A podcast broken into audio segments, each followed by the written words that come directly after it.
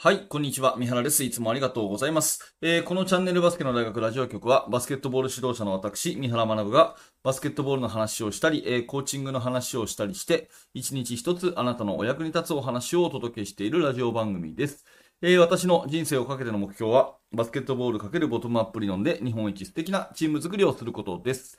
えー、2023年の6月の8日、8日の木曜日になりました。今日も聞いていただいてありがとうございます。えー、今日のテーマはですね、チャット GPT を、えー、バスケ指導に役立てる方法ということで、えー、話題のチャット GPT に関する話に触れてみたいと思います。まあ正直この話をするかどうかはですね、だいぶ迷ったんですが、まあ一度取り上げてみて、皆さんの反応を見たいなと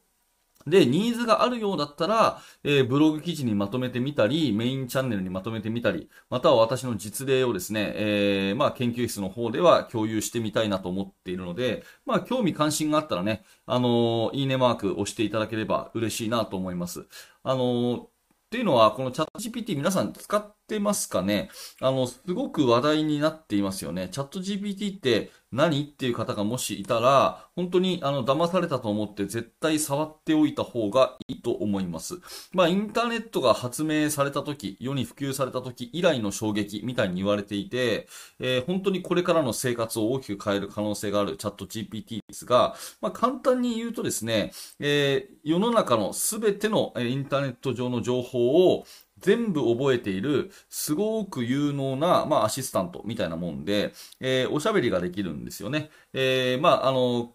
何か質問を入れるとですね、それに対する答えが返ってくるということで、えー、これはまあ今までなかったものなのですごいというふうに言われていて、ただし嘘も混じるし、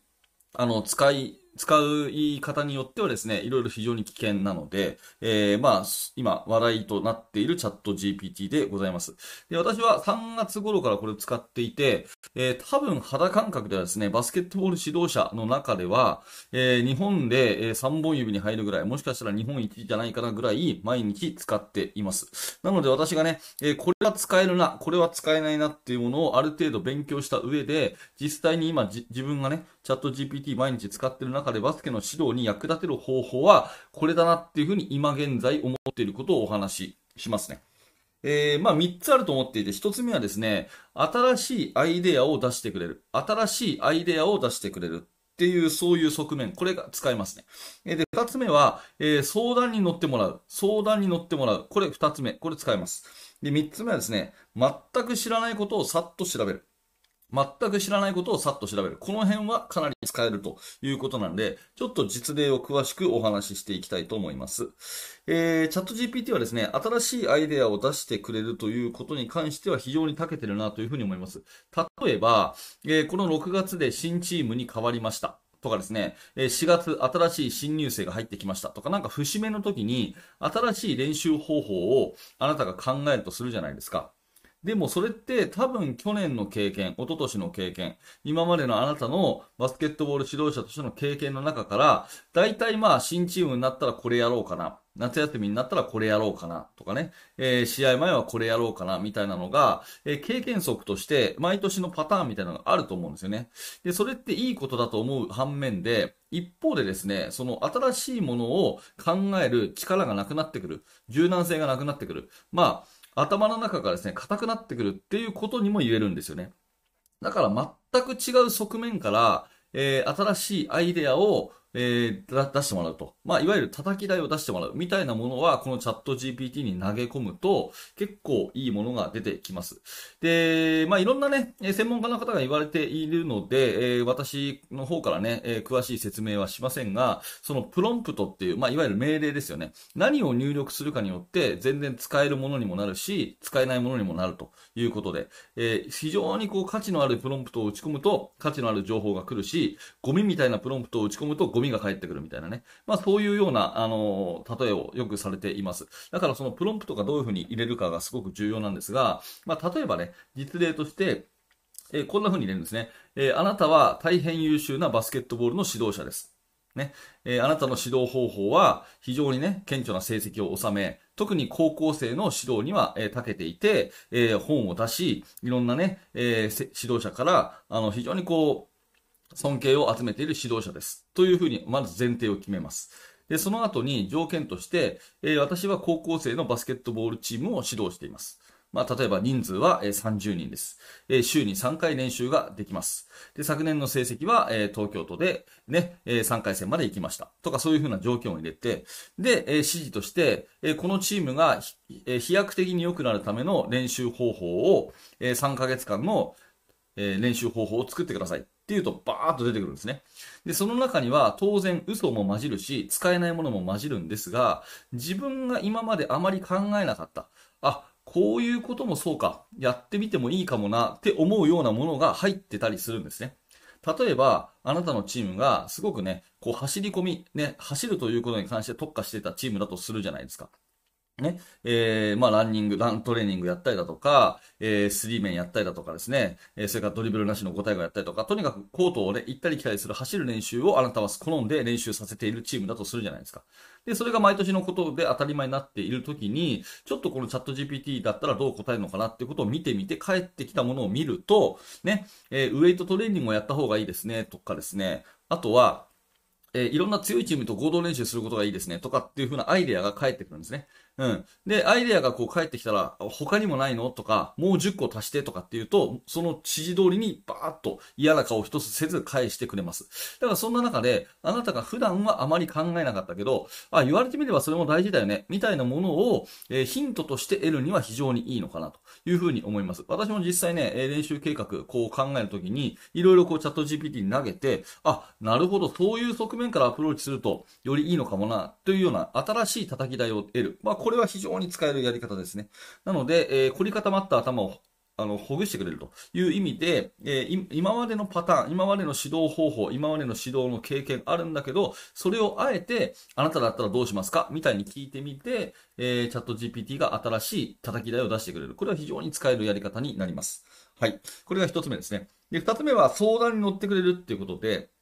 えー、これはですね、まあ、一人でやるロールプレイみたいなものができるんですね。えー、先ほど言ったように、あなたは優秀なバスケットボール指導者です。みたいな前提を決め、えー、で、今からロールプレイをします。ね、あなたは、え先生。そして私は生徒です。で、生徒がこんな悩みを持っています。あなたはどういうふうに返信しますか？みたいなね。え最近全くシュートが入りません。先生どうしたらいいですか？っていうふうに、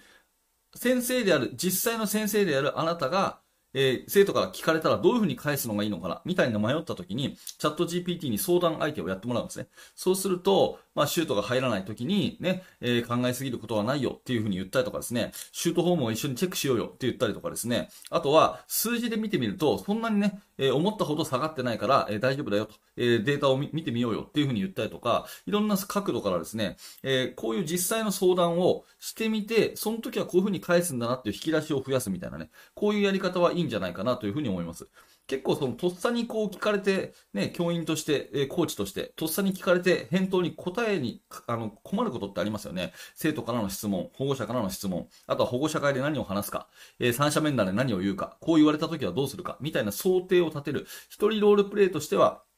非常にいいと思います。あとはね、シンプルに一行だけね、えー、プロンプトに、明日試合があります。とても不安です。どうしたらいいですか？みたいに入れるんですね。そうすると、結構背中を後押ししてくれるような、あの、ね、えー、返答が返ってきたりします。なので、こういう相談に乗ってくれる。実際に答える場面で、どういうふうに答えたらいいのかなっていうようなアイデアをくれたり、えー、背中を押してくれるような、そういう返答をくれるようなことは、チャット GPT 結構得意ですね。うん。まあ逆にね、あの、あまり向かないことっていうのは、確かな情報を得るとか、あと得た情報の中で優先順位を作るとかですね。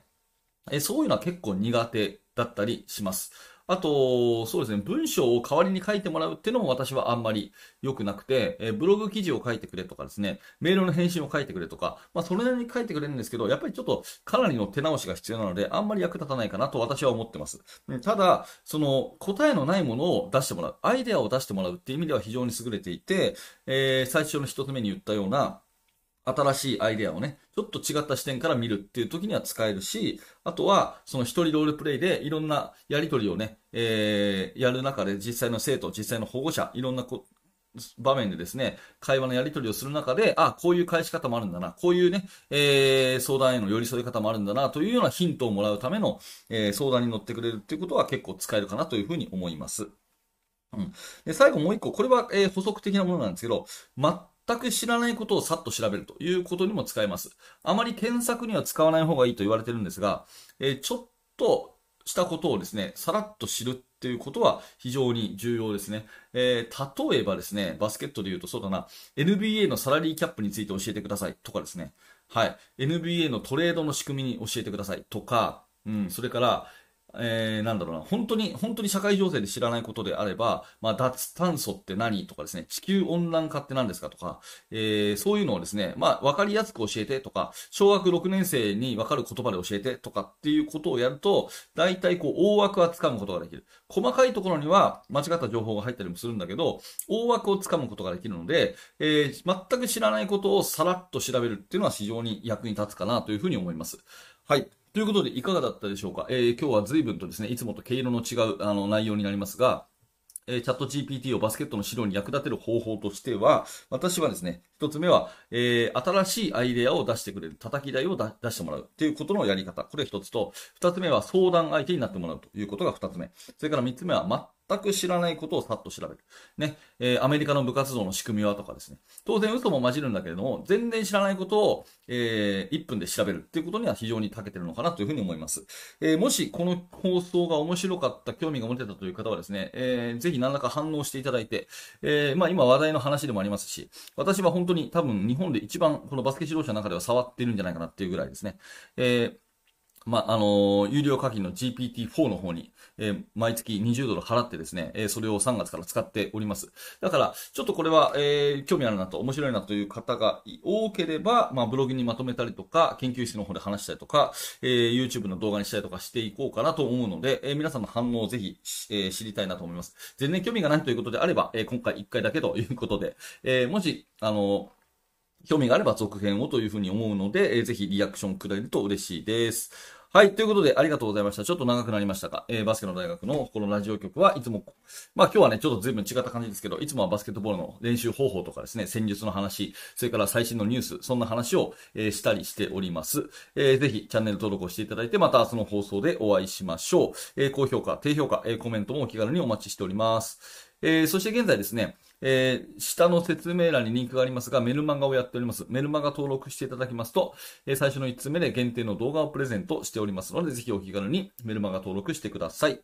えー、そして最後に、バスケの大学研究室では、えー、現在進行形で手掛けている最新のチーム作りについて、えー、ほぼ毎日2000文字ぐらいの記事を投稿しております。えもし興味のある方は下の説明欄からバスケの大学研究室を覗いてみてください。はい、最後までありがとうございました。三原学でした。それではまた。